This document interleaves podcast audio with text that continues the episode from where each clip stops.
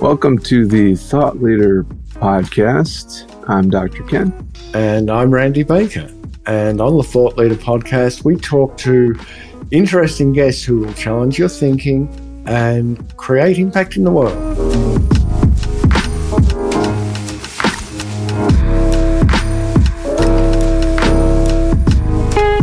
Today's conversation is is really great in so many ways. One of them is that it actually just it, it isn't a you know placid everyday like we all agree with each other kind of conversation, which I don't think diversity should be. So we talked to Mauricio Velas- Velasquez today. Velasquez, really, he's got a 30 year track record at a 25 year old company in the diversity space, and he has some pretty hot and interesting ideas around where the world is going.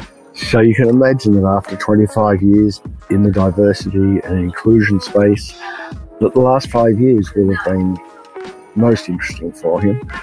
And with 25 years of experience when nobody was talking about this stuff, this guy has it all together. He, he knows what he thinks and he knows why he thinks it. And he's going to give you some thoughts that you need to think about. So here's our heated and fun conversation with Mauricio Velasquez. All right. Well, great to talk with you. I have to ask you first about the extraordinary thing I see in the background. I have to kind of describe it for folks since since this isn't on video. Um, there are some feathers. Huh. Uh, there's a what, what exactly is that? Yeah, that, native. Uh, I spoke uh, uh to Bureau of Indian Affairs Native Tribal Conference workshop. There was 60 different tribes in the room, and that was their gift to me Actually, I have two of them. One on the other side you can't see. That was their gift to me. Uh, thank you for speaking uh, at a, a, tribal conference. I was the only non-native in the room, so it was it was quite a, a, a quite an, an adventure, quite an experience. That's awesome, and that's a that's a perfect segue right off the bat into what you do. So, uh, what is it that you do in the world? What's the big picture? Um, yes. If you could yes. kind of just put your shoulder to the grindstone, make everything happen immediately, what would the big picture be? Well, I'm, so I'm president of the diversity training group. I founded DTG uh, 25 years ago, actually on a houseboat, and that's in the corner of the picture there, uh, on a houseboat in Inner Harbor in Baltimore. So 25 years ago, I started my firm, and I've been in the business for five years. So I've been at this uh, diversity training, strategy, consulting, executive coaching, expert witness. I testify in court for 30 years. And I have to tell you, the last five have probably been the best given current events in the political climate we're in and hate crimes and everything. So I, I work in law enforcement. I work uh, with utilities. I work with law firms. I work for a lot of not-for-profits, including the National Police Foundation's a client, Dominion Energy's a client, Major League Soccer's a client. I'm in all spaces doing my work. So what is I'm interested kind of off the bat so the last five years have been interesting. Yeah. Why? Um, I mean, obviously, there we all have kind of different perceptions of that, but then also, are you seeing progress? Are you seeing change? Where are things going?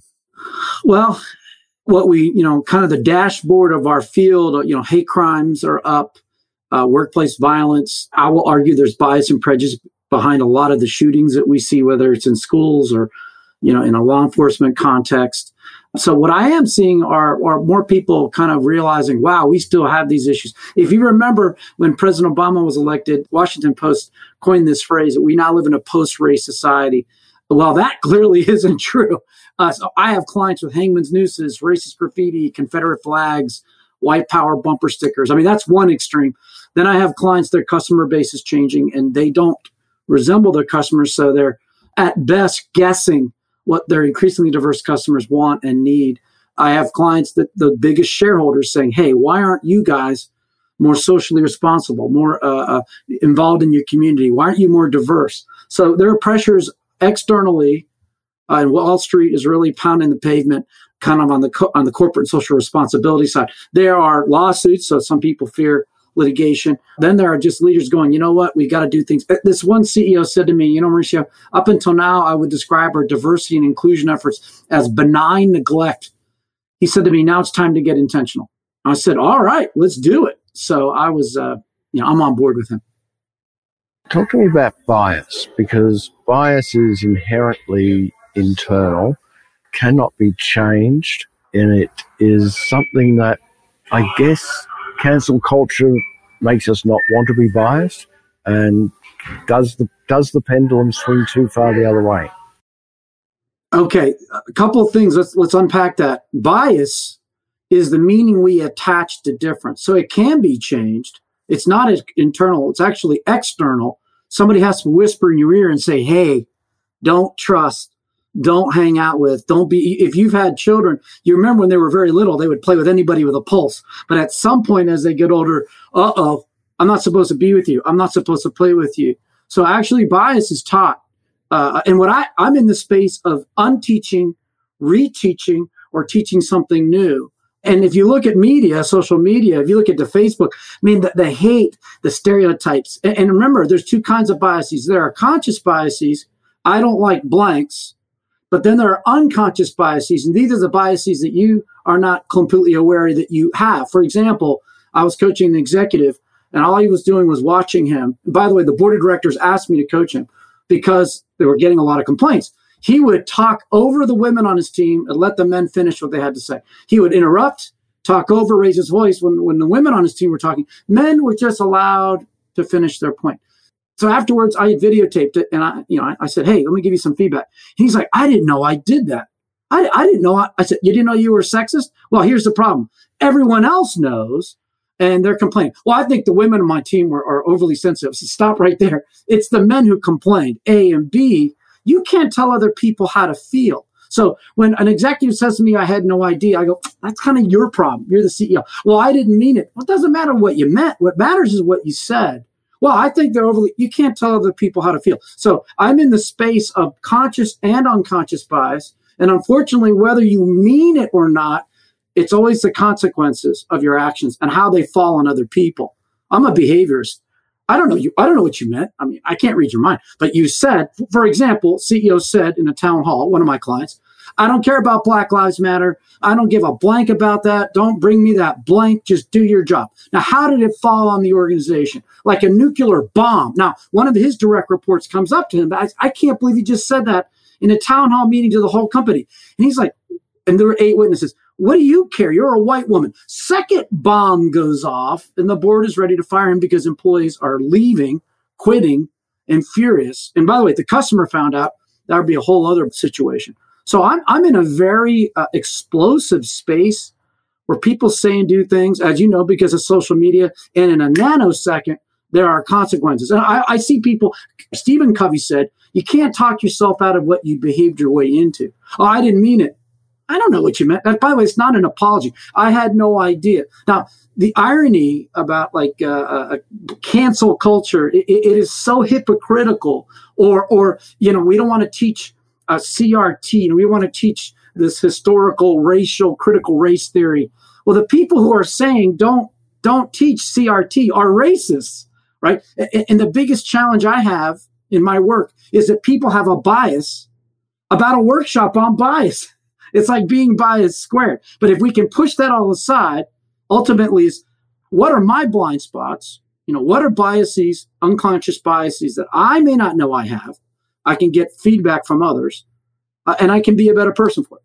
So if I were to dive in with you on the first time bias kind of came across your path, I mean, yeah. you were two, you were four, you were five. What? what yeah. Yeah. All right, great question. So, and this is the reason I'm a diversity trainer. So, my parents are immigrants, and I'm walking down the street with my father. My father's from Colombia, South America. My mother's from Colombia, South America, but they met in New York City. We're walking down the street. I'm a little kid. I'm single digits. And this pickup truck pulls up. You won't be surprised by this story. It happened a couple times. And this pickup truck pulls up, all these guys on the back of the pickup truck, and they're yelling at my father. My dad's darker than me. He's like, Go back to your country. Go back to where you came from. And my dad turns, I'm looking at him, and he says, Hey, I'm a veteran. I served this country, Korea, Air Force. Did you serve? And the racist on the back of the pickup truck goes, Oh, you're a vet? You can stay. and he banged the truck and the truck pulled away. And I looked at my father and said, what just happened? He says, I'll explain it to you. He never explained it to me. I figured it out myself. I call it a diversity pissing match. I see your anti-immigrant bias and I raise you the wild card, veteran status. Now, how many, this happened a couple times. How many times was the guy in the back of the pickup or the car yelling at us, a veteran? Never, because veterans get it, right? They've seen the world. So in my work, we talk about conscious and unconscious bias. We talk about privilege, micro inequities, in groups and out groups. Involved in that is privilege. Like I can give you an easy example. My son gets in trouble in school, and I meet with the principal, and my son and the boy got in trouble. And I said to the principal, So what's going to happen? Well, your son will probably be suspended for two or three days. Wow. How about the other boy? Well, he's the mayor's son. He's a VIP. In group, out group. It's that simple. Uh, uh, oh, you were speeding. Uh, you crossed double lanes. But uh, now that I know who you are, you're the son of our sheriff. You go right ahead. We're not going to uh, arrest you. We're not going to book you. I work in law enforcement. Happens all the time. That's privilege. If you're related, if you're a family member of somebody in law enforcement, everything's peachy keen. Take care. This is just a warning, right?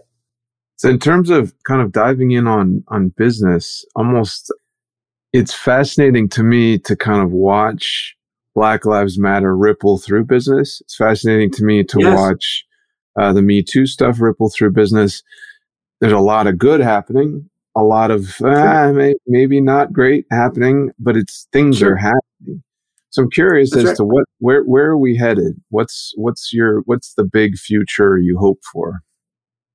Well, you, you know, one mistake people make is all Black Lives Matters all are. You can't paint them all with one brush. You know, this is like saying all Democrats are, all Republicans are, right? Uh, but what I do see is an awareness.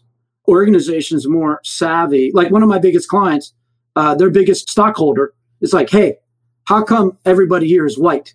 How come the top, the three layer? How come they're all white? Where is everybody?" That's coming from the largest stockholder. And by the way, the board members that are put there by these like you are going to be our ally. You're going to bring the lightning and the flamethrower and you're going to so some of my clients they're getting pressure from stockholders. Some of my clients it's social media. Some of my clients it's you know i, I had them during this black lives matter movement i had employees of my clients on facebook you know calling them horrible things using the n word and their employer finding out and firing them for their comments on facebook you never saw that before. You know, and I went to UVA and that's where Charlottesville is, Charlottesville, Virginia. My wife's from there. You saw you saw people rioting in Charlottesville that when the employer found out who they were, they fired them. Unheard of before. Let's take gender equity, sexual harassment. If you remember uh, uh, Fox, their CEO and founder, who's now passed away, and O'Reilly removed. It took them months. If you go to the summer of that year, two years ago, it was uh, Weinstein. They fired him in a couple weeks. Then you turn to the fall. This is all in the same year. These folks, uh, what's the guy from NBC? NBC, the, the comic, eh, the two newsmen, they are all fired in less than a day. So what organizations are realizing is if we are perceived as being racist or sexist or hateful, if we're perceived, whether that's true or not, is another issue. But if we're perceived, Matt Lauer, uh, Charlie Rose, and Louis C.K. They all go down in less than a day from the moment this came out to when uh, news was uh, that they were terminated. So social media is accelerating actions, consequences, accountability. That's what I'm seeing in our space. Uh, and, and cover up and good old boy and look the other way and turn the other cheek and sweep it under the rug. That, that's a thing of the past for a lot of organizations. Even Boeing recently put out a report that they had fired like 83 people that work for them didn't give us a list of their names, but said we fired them for racist activity. Look, I have clients today, hangman's nooses, racist graffiti, Confederate flags, white power bumper stickers. I mean, it's it's it's it's unbelievable in 2021 that these dynamics are still at play. But the last five years, we've kind of gone back 20 steps, unfortunately. Look, look, uh, it was only last year when people were like, "What's Juneteenth?" It was only last year when people were like, wait, what, what is this uh, a Black Wall Street in Tulsa, Oklahoma? It's like, really? This, and this, this is why critical race theory is so important. If you had been taught critical race theory, you would know these things when you were in high school. or college. But no, no, no. Let's leave this aside. Let's put the, let's not let people know our true history. Uh, and, and we'll all be better for it. But critical race theory, as I understand it, goes further than being just history. It attacks a whole lot of things that, you know, as a white person, I find some of those attacks offensive. Now, you're obviously very passionate about what you do, and I respect that. I have a question that nobody has yet been able to answer. Why? Please. Why do we talk in? If we look at a boardroom, which right now the boardroom is largely people look like me in a public company, right? Why do we not have a push from stockholders to employ the best people for the job? Period. Regardless of race, diversity. We talk a lot in the last five years, we've talked about diversity and inclusion. Why are we not just talking about the best? Because as a stockholder, I want it to be led by the best people, regardless of what. Right now, you're assuming that if they're homogenous, they're the best. No, hey, I'm not. Here's a I'm, perfect example. That is not true. No, no, no. The assumption is if they're all similar, look, you understand the concept of a good old boy, right? You're, yeah, sure. Let, let, me give you an easy example. All right. So I, I want Randy on my team we go way back. I've known him for, for decades. Great guy. Well, how about Sally? Well, has Sally done the job before? I didn't ask if Randy has done the job before because Randy's in the in group, but Sally's in the out group. But this so is, what, this, what, this is what I'm saying. we we we should be, we, the outcry should be to get the best people, not to get the most diverse people. Right. The best people, not one segment of the population. Correct. You know, path of least resistance is I know somebody, uh, let me call them wait, but is he, can he do the job? Ah, we go way back. We go back to Xerox or whatever. But we don't actually, it's only when the person is different do we actually actually kick their tires. So the movement to diversify boards. Let, let me give you an easy example. Look at your keyboard. Do you know why it's on the right side of your keyboard? The, the mathematical computational part. If you have a big full size keyboard, it's always on the right. Do you know why it's on the right? For right-handed. It was designed by a right-handed team of engineers. Yeah. The same as same it as was checkbooks. left yeah, right handed checkbooks, right handed people. Right. There you go. Now, here's a question for you. It was the first left handed person that moved the mouse not to the left, but to the middle on the next generation of laptops. It was a lefty, a southpaw, worked at Apple, who said, Hey, this is ridiculous. Move it to the middle where I'm 44% more productive because I can use both hands. You see, diversity mm. adds value, diversity adds perspective, diversity is innovation. Look at your phone. Do you know why it vibrates? Because it was a left, it was, it was, I'm sorry, it was a deaf, a deaf individual person. who designed actually the precursor to the phone, which was a pager. And he said, I can't hear this alarm, but make it vibrate. So the assumption, the connection, the science is the more diverse the team, from different walks of life and different backgrounds, the better the decision making. So when an organization says you have no women on your board, what they're really saying is, where's the diversity? Where's the, the perspectives, the walks of life that make for better decision making? That there's a connection between diversity and innovation. That's the push.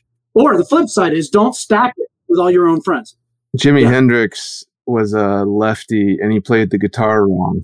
And that's why we got mm-hmm. a whole yeah a whole mm-hmm. new revolution. Well, right. Look, scissors. If you're left-handed, you pay more for a pair of scissors. That's called the diversity dividend, right? Golfers. If you're left-handed, you pay more. In other words, w- there are people, there are organizations in our society that see the value and actually pay, charge you more for it. Now, critical race theory, there isn't one definition of critical race theory. I mean, how you look at it, how you apply it. I- I'm all about teach history. Don't leave parts of it out. Mm-hmm. That's my that mm-hmm. is my definition of critical race theory. That there are in groups and out groups that things happened that people didn't want to talk about. I mean, how do you not teach Juneteenth, or how yeah. do you not teach the Black uh, uh, Wall Street? The reality is that the victors write history. So the more powerful write the history, the, the winners write the history, and they choose to leave out parts that they don't right. want to be there. That's and right. That, that Critical history is you can't do that. Yeah. yeah. So I, I'm fully in favour of complete history being known. That's the only way we can move forward. You, you know, yeah. you know who developed the transistor radio? Is a physicist. It wasn't an electrical engineer. See, we just have to step back and go, where can differences actually add value? Customer service, uh, marketing. I mean, it's unbelievable what we're seeing in our society today. Right. Well, and I, I'm a big proponent of critical race theory and that kind of thing. So for, for me, one of the, you know, when you're developing a vaccine and previously everybody that was tested on was male and white, it's like, oh, well, right. okay, Yeah. if you want That's to right. help white male people, but not if you want to help Wow. everybody. Right. Yeah. That's So right. Sickle cell I get it, anemia. sure. Why did it take us so long? Yeah, sickle Right. cell anemia. Why didn't it take us so long? Because that's a black disease, and our researchers are all white. I mean, we could go on and on. There's plenty of proof of what I'm talking about. So with all with all of this stuff, so so kind of circling back to business in a way, how do you Yeah. keep the energy together to to do this work for 30 years and to be just driven by it? And I, I Yeah. um and also how do you make money doing it? Well, yeah, I have to tell you, when I got into this business, I had no idea that this highway was not only paved with gold, but with platinum.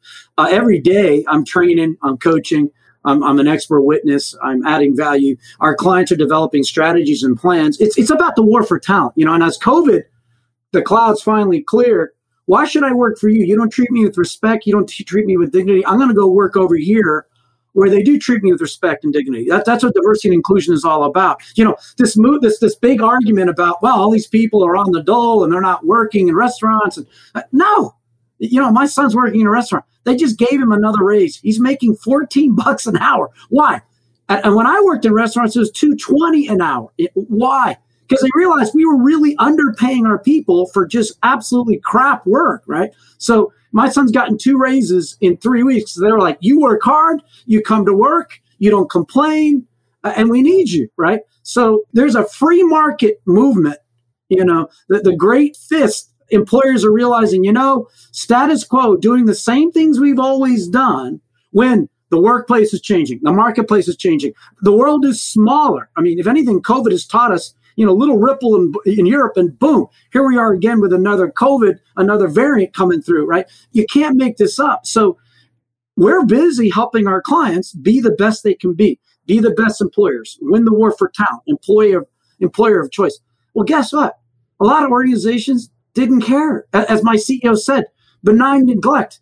Now we care because nobody wants to work for us. We need to change uh, the way we operate. The status quo, destroy it, define a new a new vision, and then work towards it. If you don't define the destination, you never know when you've arrived. So we're helping our clients, in, in essence, kind of rethink uh, how they hire, how they source, how they hire, how they retain their talent. I really love. I, I appreciate this this interview. I love when it gets hot and when we go through issues. And what's interesting, Mauricio, is that your energy is just palpable, right? It it, it sneaks through the screen, sneaks through the audio, and and that's you can see that that, that you're wanting. Yeah. yeah. I love what I do, and the fact that I'm paid for it is a ridiculous side benefit. And every day, I'm I've flown 1.5 million miles in my career. I've done this workshop in every state but North Dakota. Like I said, I did it with Native American tribes. I did this in Guantanamo Bay for the U.S. Navy. I've been in every nook. You know, I've gotten death threats. You, you know, uh, uh, I sometimes have to go with an escort. I mean, you can't make this up. But I love every second of it. I stopped working 25 years ago. I love every second of it. Yeah. That is awesome. So, how can um, we like to keep these podcasts relatively short and deep? And I love it Sure. when we get a little bit fiery, and that's awesome. How can people get hold of it? How can they find you? diversitydtg.com. I'm a, I've got some video on YouTube, Mauricio Velasquez Diversity Training Group, but diversitydtg.com. You'll find us. We just revamped our website because we're 25 years old, and I've never been busier. I see no end in sight. I welcome the opportunity to partner. We partner with our clients. We collaborate. We're not expert centered. Rather, we partner and we collaborate uh, and add value. And there's a lot of value out there to be added. So, Diversity DTG, Mauricio Velasquez, I'm president and CEO and founder of DTG, Diversity Training Group. So, what's one thing we can, folks who are listening, if they could do one thing, uh, what's that one thing? I think it's be present, be mindful, be aware of how your actions affect others. You know, who are you interrupting? Who are you not interrupting? Who are you mentoring? Who are you not mentoring? Who are you taking to lunch? Who do you never take to lunch? And why? You know, why do I favor certain, but I don't favor, in essence, I, I, I'm kind of opposed to, you know, who do I trust? Who do I not trust? It's a complete paradigm shift. You know, who's my doctor? Who, who are the, who are my advisors? Do they all look like me, or do I really have a diverse team that adds value? Uh, and of course, are they smarter than me? Right. Uh, by the way, the idea that diversity means we have to lower our standards, be very careful. Actually, diversity means you are upping your standards, not lowering them. That, that's a big, mis- a big myth that people, oh, we're going to have to. Really? Just because they look like you, you think they're automatically more qualified? Right? That, I know that was more than one thing. that was great. So wonderful to chat with you. Um, can't wait to see where you go with the next 25 years. My pleasure, Ken. My pleasure, Randy. Oh, you're the best. Thank you, Ken. Thank you, Randy. Take care. Peace, everybody.